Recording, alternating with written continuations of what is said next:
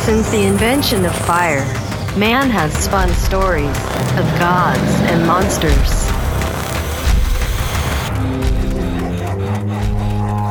From 1,000,000 years in the future, heavy metal presents Wonderwork. It's not every day you meet your overlord, but who better to meet him with than your local reporter and baker? So sit back, take a listen, and enjoy the fritters. This is The Baker, The Alien, and The Reporter.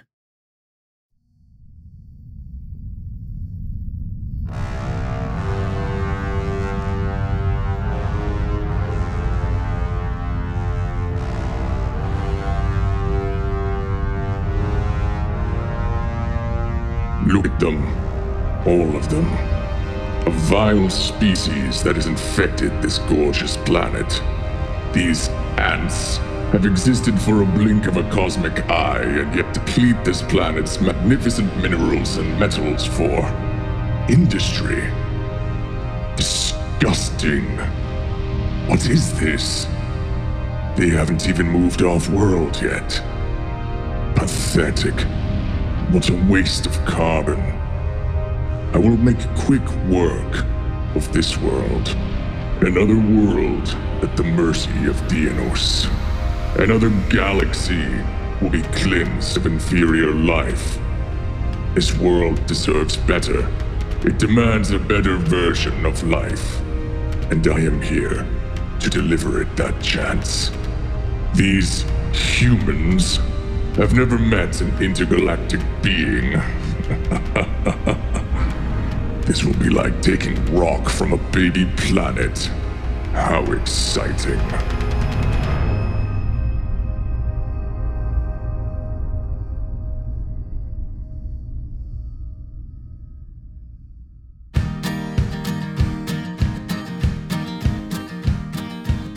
The day started like any other day. I woke up, brushed my teeth, and never for as long as I should, but got dressed and ate. 2-egg omelet, peppers, onions, ham, and provolone. That is the real breakfast of fucking champions. Cleaned up and did my hair. I mean, I gotta look good for the camera, don't I? After I got through the old morning war, I got in the hatchback, drove off to my first sight. Nice and easy. Finished my bit with my typical sign-off. Thomas Redding reporting live for XCT 100, New Hope's #1 station for breaking news. Now back to you, Rita and Wilson, at the studio. That was all par for the course. Typical day in the life of a small-town field reporter. But nothing about this day was typical, for fuck's sake. My crew and I left the site of our morning interview, Mrs. fucking Wig. Simple story about her nonprofit for better water dams in New Hope, and bless her heart. But that was the last normal thing of my existence. As we moved towards the outskirts of town, and mind you, town is about the length of a baseball field, like nothing impressive here. That's when we saw it. A fucking alien spaceship. Like seriously, what in the actual fuck? It was just there, lying in the field. It was massive. I couldn't even tell you its size, but massive isn't even right. It was the biggest thing I had ever seen, but it was beautiful. In design, elegant, if you will, just like the movies. And by the way, did I mention fucking aliens? But we knew it wasn't a prop. We just knew, you know, you see something like this and you know when it's real and when it's fake, or at least I do. You know, television is a fickle thing. You know, the moon landings can be faked. Just kidding. But seriously, that wasn't faked, but neither was this. It was a fucking spaceship. So we roll up to the bakery. Oh yeah, you can't make this shit up. Our next bit was at a bakery. Let's just fucking grab a donut and welcome our overlords, why don't we? What a surreal sight. Lucy, Tim, Megan, and all our fucking gear trekking down a small town road. And just an alien ship on the left, and the town's famous bakery, Baker's Dozen, on the right. The only silver lining is my old pal, Quigley Rupert. He was the infamous baker. So, if we're all gonna die, or be enslaved, or experimented on, at least I'll be in good company. So we get there. And Quiggs hadn't even seen it yet. I mean, how could he have, right? There's lines around the corner from dawn to dusk. And bless his soul, you know, he may have trouble keeping wives, but boy, does he have a talent for ensnarling customers. And leave it to Thomas Redding of XZT 100 to break a story. Quiggs, you look outside your front door yet? God damn it, dude, aliens, fucking aliens. Okay, so back to the story. So we brought Quiggs up to speed and we quickly grabbed his famous apple fritters, took him outside to see this ship. Interviews about sugar demons be damned, there were real demons on our doorstep. We were so intrigued at this point, but did I mention that Quiggs and I grew up together? Well, we were transformed back into our 12-year-old boyish selves. His team and mine screaming at us, but we didn't care. Fritter in one hand and our iPhones are snapping videos in the other. We were so fascinated. You know, a dreaming sort of fascination just spilled over us. So much so, we didn't even care what would happen if we got close. Maybe it was us being naive, or maybe it was fate, who knows. All I know is, goddamn Quiggs makes a damn good apple fritter.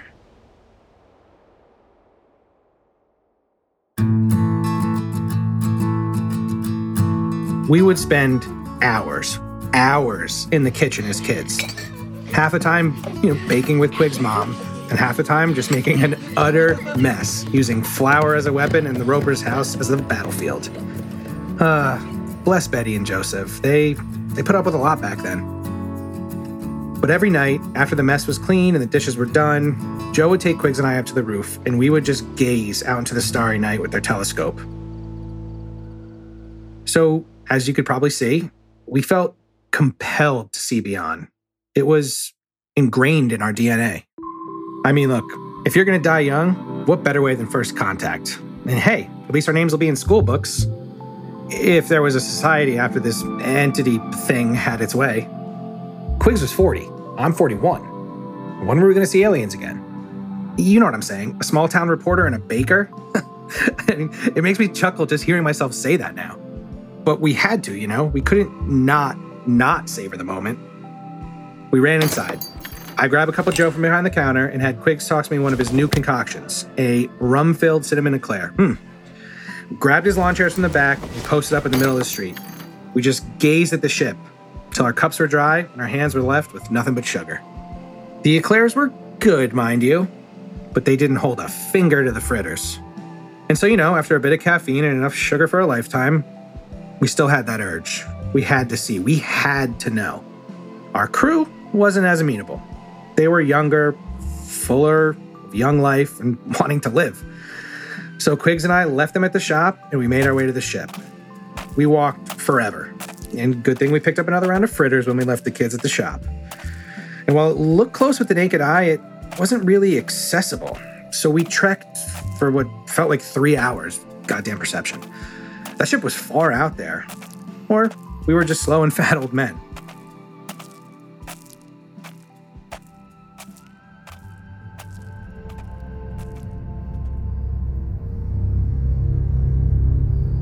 Either way, we arrived at your doorway, and now we are here to serve, to be of service.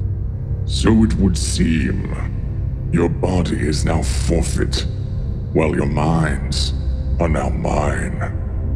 I will consume your essence, and we will now become one.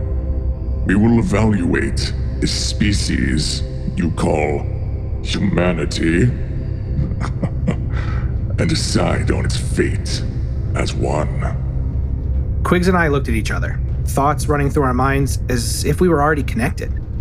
Should we run? Fuck it, let's do it. Everyone's gonna die anyway. Well, look at this thing, we might as well. Every thought, every idea flashed between our eyes in an instant. And that's all it took for this creature to decide for us. Submit your essence to my command and access the information of your species. Learn about your heritage with impunity. And once you are satisfied, we begin.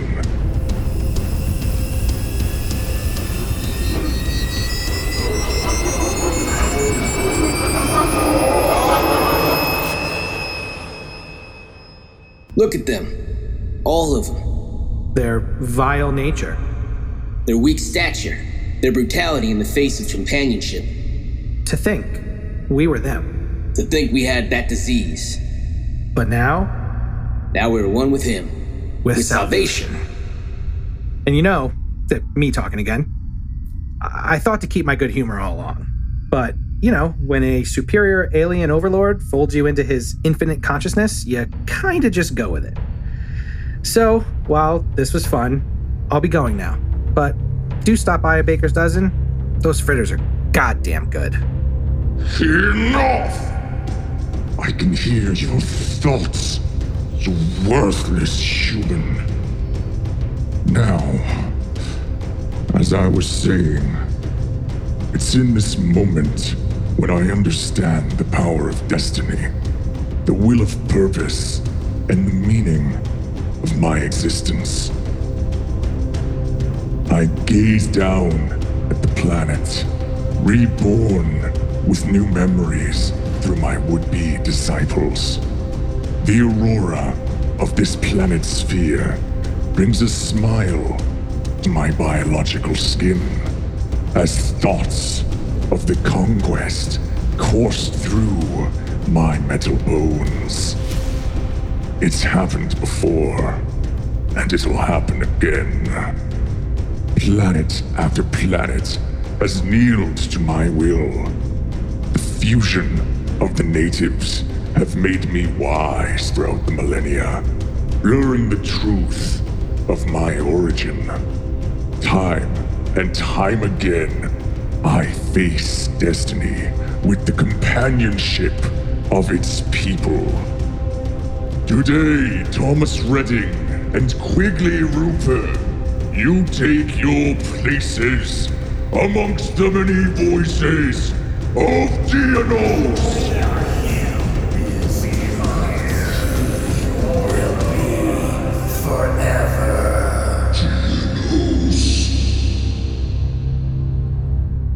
Your planet is peculiar.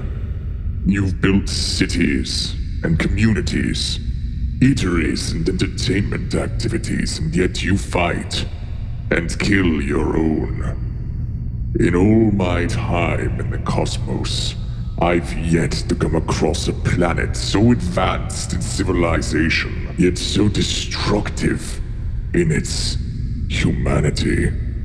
We are a people of great complexity. That is for certain. Fueled by war and anger, fueled by the need for conquest, but also fueled by creativity, culture, food, and dance. Ironic that conquest will be your last page in history. Ironic that your vices of community created divisions so grand that planetary wars happened, not once, but twice. Differences of culture didn't bring you together, it tore you apart. But we are a fruitful people, a curious breed. Take my bakery, for example. We are drawn together through great food, through great conversations sparked by the dough that is shared. Yes, we have fought. Yes, we have battled. But growth does not come without its sacrifices. My so-called fame would not have happened without my focus on the bakery, and it did destroy 2 marriages. We can evolve. We can find ways to be better. But that comes with needing a learning curve. Guardrails, for heaven's sake. You said you were a species of cosmic moment. Give us time to grow. But Quigs, see reason. Use us, for example. Before we were saved by Deanos, I was swinging by to report on the vandalization of your shop by faux protesters looking to provoke violence. We are only as strong as our weakest link, and our links towards the edges of the spectrums are mighty frail. That may be true, Tommy. But we're still infants, looking for parents, not an exterminator. And T, where is that boy's charm I'm so used to with you?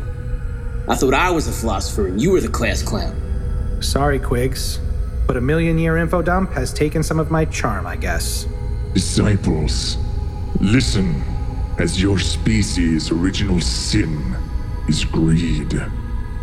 The need to hoard more than needed, to take for tomorrow when others need today. You preach compassion, but you act as tribesmen. Your people once believed they care about the future, but then litter the streets with waste. Your people only care what they can make for their family, and thus greed and fear consumes your people's every decision. While you're right, and your conquest of our people is, without question, our individualism is now one with the Savior. We hope our memories bring more than pain and suffering to your consciousness. We live fine and noble lives as humans on our Earth. We opened businesses and reported on the news of our cities. We built legacy through blood and wealth, through hard work.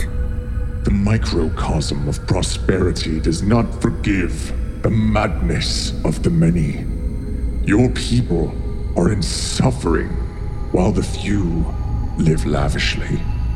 The caste system of class provides the fruits of labor to a rigged system that allows for the well-endowed to stay as such. I do not find that very congenial.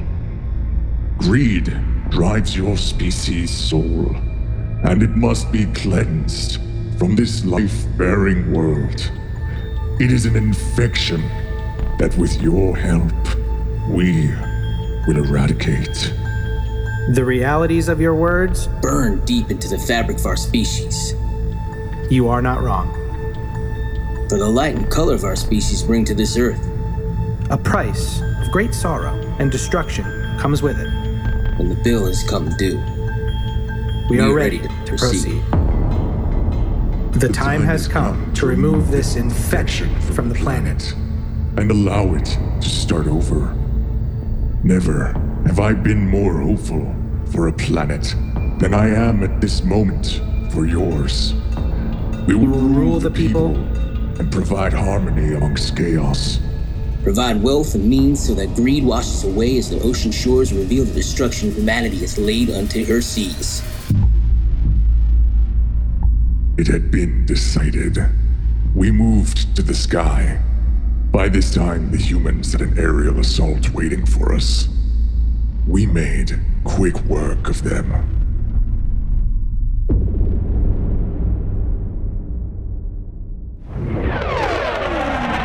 Red Leader, flanking port side.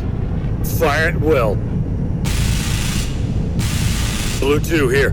Watch the omnidirectional cannon on the bow of the ship. We need to disable it. Copy that.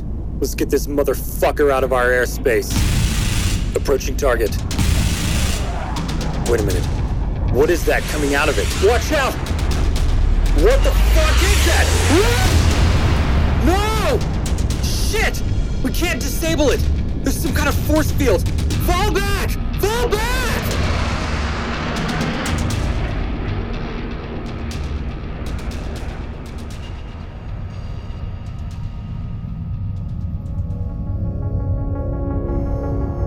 A silly attempt with inferior technology. But I wanted to show off a bit. Can you blame me? Shit. This Thomas Redding's attitude is infecting my system. Anyway, I brought my ship to the cusp of the planet and finished the job. Another world cleansed of its disease. Another world left to start anew. I eradicated the humans in the most humane way I could. I dropped an asteroid on their head.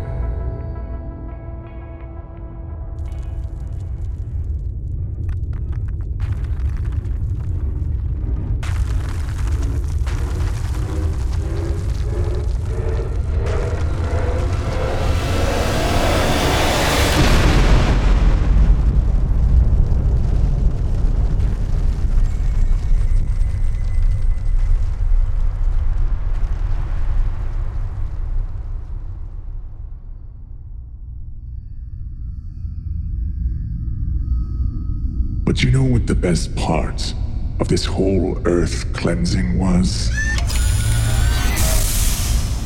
I now know how to make the best goddamn apple fritters in the galaxy.